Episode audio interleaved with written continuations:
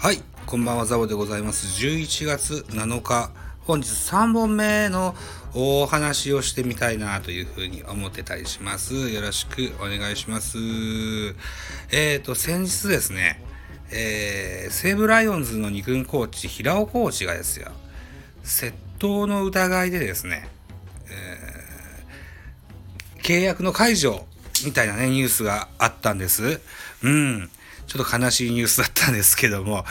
こんな話の、あのー、続きのニュースを発見しましたのでね、これちょっとお話ししたいなというふうに思うんです。はい。とりあえずこの平尾コーチですよ。現役の時はね、えー、茶髪ですよ。で、日焼けサロンでガングロですよ、ということで、本当にもう、チャラチャラしたイメージのある選手ではあったんですけども、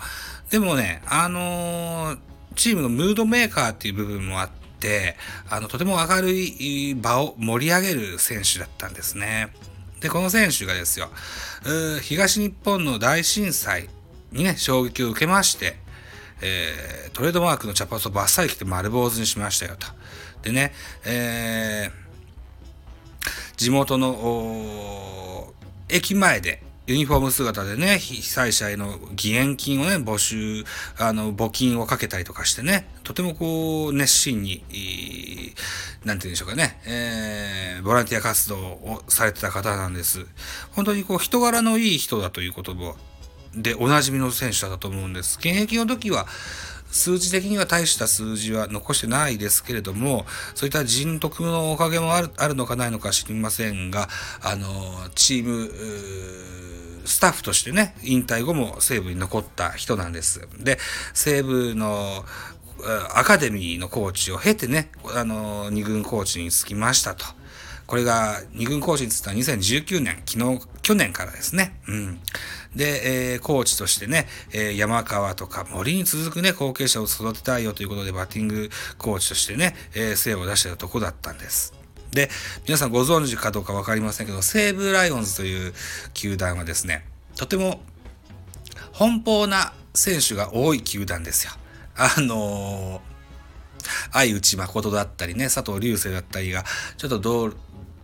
道路交通法違反でね、えー、みたいなこともあったのも今年でした。うん。で、コロナ、コロナですよ。あのー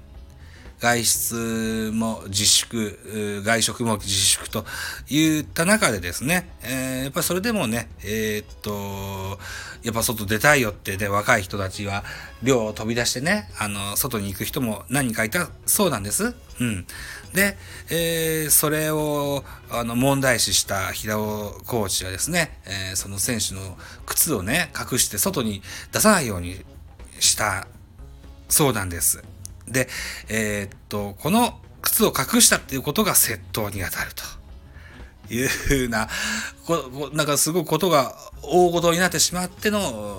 ことだったみたいなんですね。うん。はい。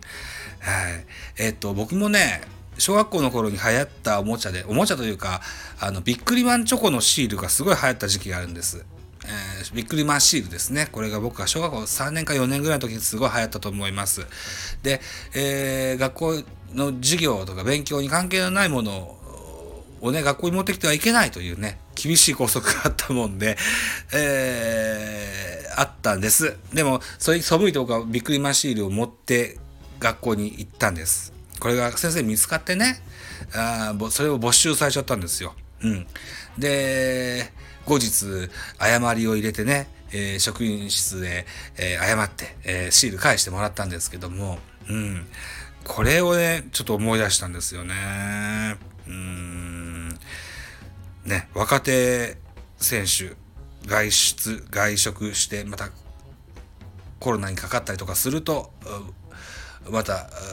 新聞等々メディアでね、えー、悪い噂も立ちますよ。ね。えー阪神や、えー、ロッテがそうだったじゃないですか。ね。そうならないようにとしたあ平尾コーチの親心がこういった結果になってしまうとはとても残念かなというふうに思っております。うん。若手選手からもね、あの、被害者届、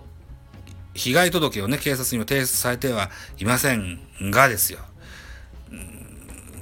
まあ多分ムカついたこともあるかもしれないけれども、